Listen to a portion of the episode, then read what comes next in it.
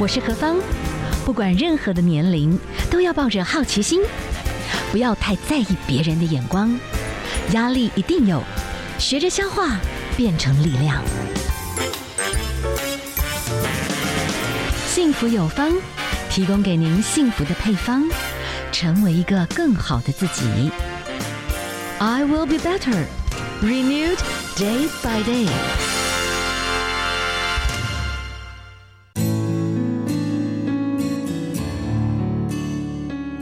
今天呢，在我们节目当中啊，我们要跟大家来谈到的哦，因为啊，PM 二点五，其实我们现在开始都还蛮关注的哦。那是不是哈？这过去十年来哦，哎，好像有一个癌症呢，它也开始。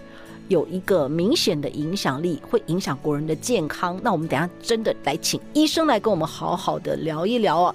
今天呢，我们哈访问到的是胸腔内科的专家哈。那我们的赖俊良医师哈，赖医师呢，今天要来跟我们好好的聊一聊哈，来谈一下这个。肺癌临床诊疗的一个关键笔记哈，然后我们来了解一下肺癌，还有到底我们要怎么样来面对这个来无影去无踪可怕的敌人哈。赖医师您好，呃，主持人好，是好。赖副院长，我要请教一下哦。我有一个朋友哈，很年轻就过世了，但是他就是非常操劳，有四年没有好好睡觉，你知道吗？然后就感冒，然后就一直没有好，他就一直咳嗽，可是还是在拼哈。直到后来就发觉，哎，怎么一直咳好几年都好不了？一检查就已经是肺癌很严重。好。那您现在这边手边的资料是，不管是肺的发炎或肺癌，好像也已经哈是我们的国人的这些癌症的，也要不能轻忽的一个敌人了，对不对？跟我们分享一下您看诊的这些临床的这些特别要跟我们的国人分享的重点，好不好？嗯，好的。那其实大家都非常清楚，肺癌已经是我们国人十大死因里面。癌症地位里面的首位了哈，是呃，肺癌其实为什么会这么恐怖哈？它第一个，它其实算是一个很早就转移的癌症哈。那有的癌症其实发生之后不会立刻转移，嗯哼。好，那像肝癌哈，它可能大部分会留在肝脏的地方。可是肺癌它是一个个性很喜欢往外跑的一个癌症，所以它其实呃长一长成肺癌没多久，它其实就会到处跑。但跑出去不见得活得下来哈，但是他总是往外跑，所以当我们发现他的时候，其实他很多超过一半以上的机会，他其实已经是转移。嗯，那转移之后要再根治就有困难了，所以这个是目前呃治疗肺癌一个呃比较大的一个困难点。那转移出去的治疗方式也是有限哈，在二十多年以前其实都没有很好的药物了哈，是大概约二十年前左右。哦，第三代化的药物才开始出现，嗯，那慢慢的我们有标靶药物，有呃免疫治疗的药物，哦，那这些才能够让我们现在哦呃比较有信心来面对呃大部分的一个肺癌的病人。是哇，在您的书籍里面，您刚刚就讲到有点恐怖，就是说它是一个很 wild，它是一个很爱外放、乱奔跑的一个癌症。然后呢，您说在你们的经验里面，可能脑。它也很常跑到脑，还有骨头，对不对？对对，它有几个常发生的转移的部位，嗯，好，那包含说骨头啦，哦，肺部啦，肝脏啦，嗯、脑部啦，肾上腺啦，哦，所以、嗯、呃，肺癌的症状，它其实很小的时候，它的假设它长在边边的肺里面，你其实不会知道，嗯，好，那等到有咳嗽，表示它已经大到一个程度才会刺激想咳嗽，好，那如果它转移到其他地方，他就用其他地方的症状来表现给你看。所以很多人说啊，我身体哪里痛，哦，会不会是肺癌转移？那会 会不会是肺癌？哈，那如果是肺癌，那真的就是转移。其实可能已经来不及。哇，好，我们先来看到的哈，就是我们现在呢要特别去注意到的啊，就肺癌现在也是台湾的这个癌症的这个十大死因，这个要重视。我们刚刚有稍微讲到了这个 PM 二点五，哈，我们大概在过去的这五年，这个名称听得特清楚啊。然后到底是什么原因啦？那有些是抽烟吗？然后或者是说有一些女性真的炒菜哈，用不好的油，那个油烟啊，或者是呃二手烟，你可以跟我们分享一下你们现。现在观察到的，到底为什么会罹患肺癌？呃，是的，肺癌其实它是多重因素。是。那第一个自然因素，但烟害是最重要的。所以在二三十年前的肺癌，绝大部分都是抽烟，八成以上都是抽烟引起。是。那更早的抽烟的人哦，他没有那个滤嘴。所以那个粒子比较大哈，大部分都掉到比较中间的气管或者支气管，嗯，所以那边长出来的癌症跟现在不太一样。哦，那现在有的滤嘴可以吸的比较深，所以那个小的粒子就进到更深部的地方哦。那我们在讲所谓的 PM 二点五，哦，就是它的大小是二点五 micrometer 哦，就是呃。微米哈，嗯，那这么小的粒子，它可以吸到很深，然后在那边造成一些呃黏膜细胞的伤害哈。那所以久了，它可能发生癌变啊。所以那种粒子就比较小，比较周围，所以在长大变成癌细胞的时候，你其实不知道。那所以呃，除了抽烟以外，这种 PM 二点五是目前我们知道呃，抽烟、二手烟、空气污染的这种 PM 二点五哈。都是很重要的致癌的物质。哦，当然还有其他炒菜啊，哦，炒菜或者是炸啦等等哦，那一部分家族遗传，哦，那保护的部分就是呃蔬果，蔬果其实是可以保护呃减少肺癌的机会，嗯，哦，大概就是有一个容易伤害，有一个要保护，大概就是这样的呃差距。那家家里家族哈，家族有两个因素啊，一家人可能都住在。同样的环境哈，那是同样的东西哦，啊，可是如果是直系血亲，它的基因在修复的功能上，如果都没有那么好，那家族就容易同时也都发生会有肺癌的情况。是我们今天介绍这本书哈，是《肺癌临床诊疗关键笔记》哈。那我们访问到的是赖俊良医师，赖医师，你的书籍里面讲了一句话就好吓人，他说胸部 X 光要发现早期的肺癌，你直接讲很难。他说 X 光有一些死角，那那怎么办？我们要怎么去早期去？发现肺癌呢？对啊，因为肺癌是预后在以往那么差，那第一个就想说能不能早一点发现？对呀、啊，那最简单在我们用 X 光哦，可是事实上在几十年前的研究，X 光能帮忙真的很有限，所以这一块很早大概就大家不用这个来当筛检。那为什么？因为癌细胞哦，当你一公分。一公分大的时候，你在你体内可能已经存在很多年。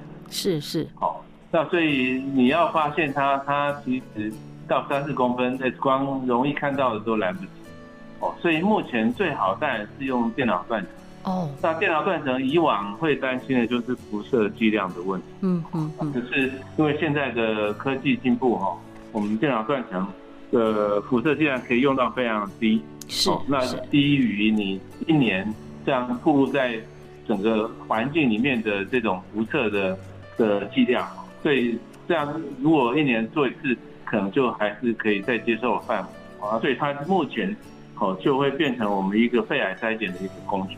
是是，那医师，我们可以请教一下哈，现在这个肺癌哈已经谈到了哇，有所谓的这种精准可以测出某些基因或者是一些精准药物，这是什么意思？可以请您跟我们来分享一下好吗？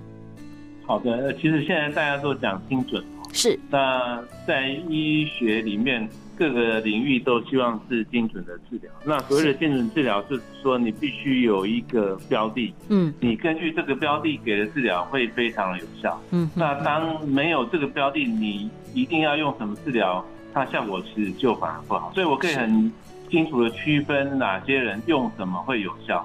哦，那这样的话，它效果不但好，而且副作用就可以减少。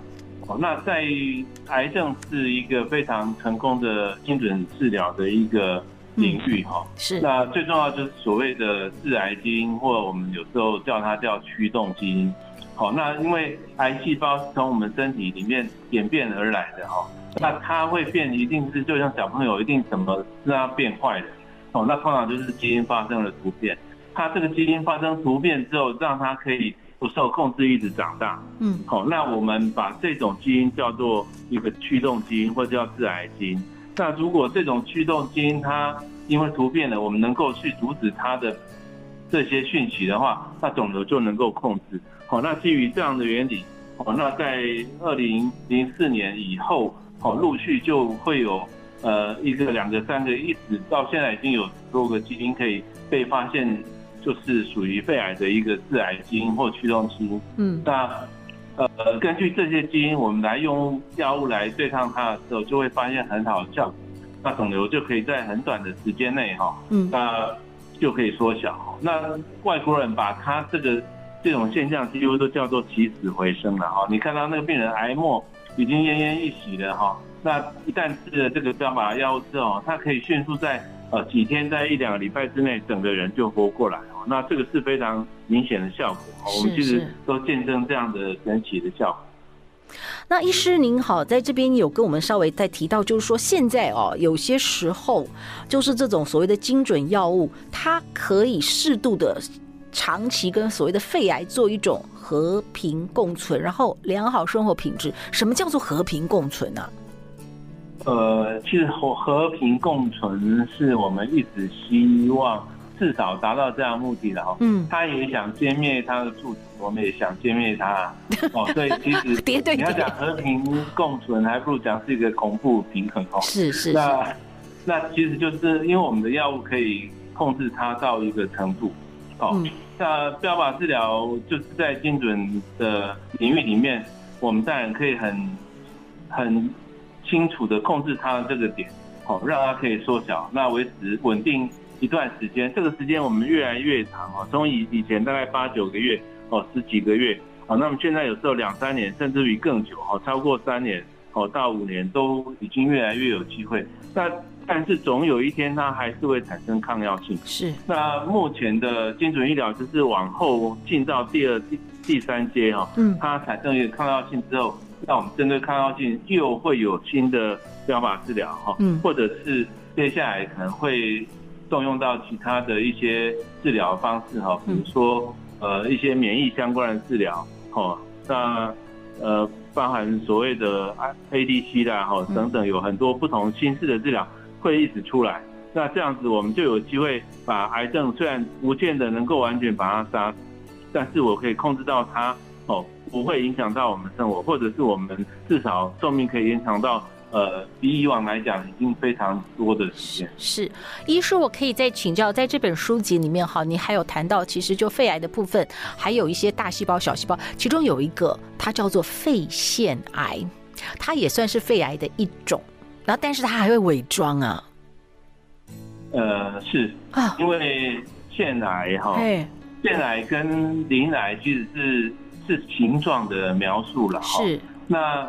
在肺的腺癌，我们叫肺腺癌。对，好，那乳乳癌如果是长像腺体叫乳腺癌，因为我们在台湾是叫叫乳癌哈，但是它它它在其他有些地方它都叫乳腺，所以它腺癌是属于肺癌的一种。很多民众都想啊，我是肺腺肺腺哈，或者是我是肺腺癌。那我跟他讲说你是肺癌，他说那肺腺癌跟肺癌有什么不一样？嗯，肺腺癌是属于肺癌一种，那肺癌它很多种，它有鳞癌。哦，它还有大细胞癌，哈，有小细胞癌等等。哦，那国人最多的超过一半到六成以上都是属于肺腺癌。那为什么呀？对，目前比较知道是我们的生活习惯或怎么样，需要做什么改变？嗯，肺腺癌哦，它其实就是像腺体。那这样的肺腺癌的那个长成，通常是比较周边的肺，哦，比较不是靠中间的。嗯、哦，那它会分泌一些腺体。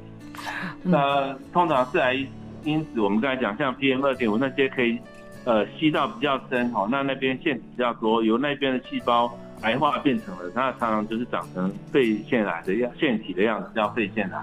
哦，所以它的症状上常常有些人，少部分人他，呃，有一部分人他就会就是有一些痰出来，哦，更厉害，他就是会清清如水哈。嗯，呃，听起来就我们听起来就会觉得有点恐怖啊。病人如果跟你讲说哦，我这个痰怎么都像水一样，那你就要很担心。好，我们本来觉得这样不会太严重，不对，你所以你们的专业一听到一些病患描述常常，但是都变成是清水，你反而不见得是好事啊。对，这个这个有些症状我们听起来其实是是很敏感的。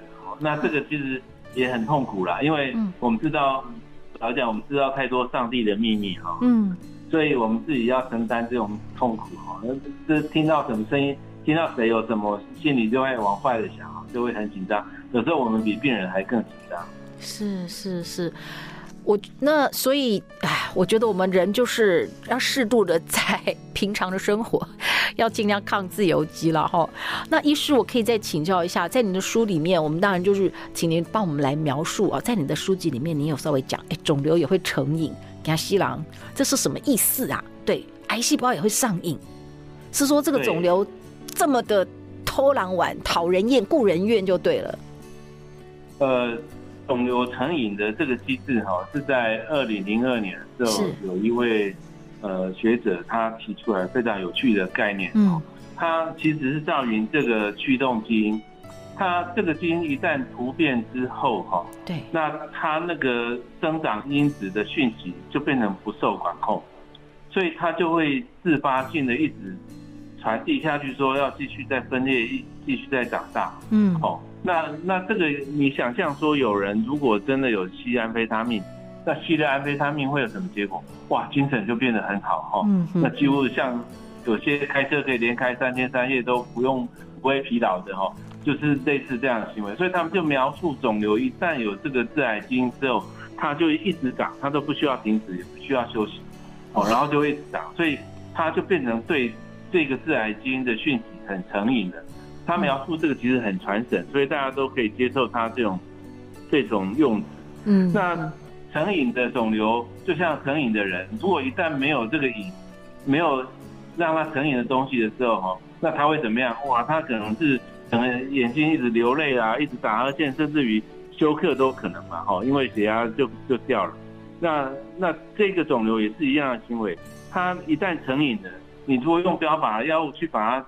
打卡住的时候，它一下子讯息没有，那肿瘤就瘾就发作，啊又不能长大，所以它很快就往死的路走走过去。嗯，好，所以我们就发现，肿瘤的行为真的跟人类哦那个成瘾是一样，它有致癌基因，它就一直长。那你把它封杀之后，它一下子瘾上来了，哈，又没有可以可以解瘾的。它就会死掉哦，那这个就是我们现在标靶治疗的一个概念。嗯哼哼，好，我今天哈，我们非常谢谢我们的赖医师跟我们的分享。我们希望下一次我们赖医师有机会再跟我们来分享一些你的个案故事，这样子好不好？好，非常谢谢医师，谢谢。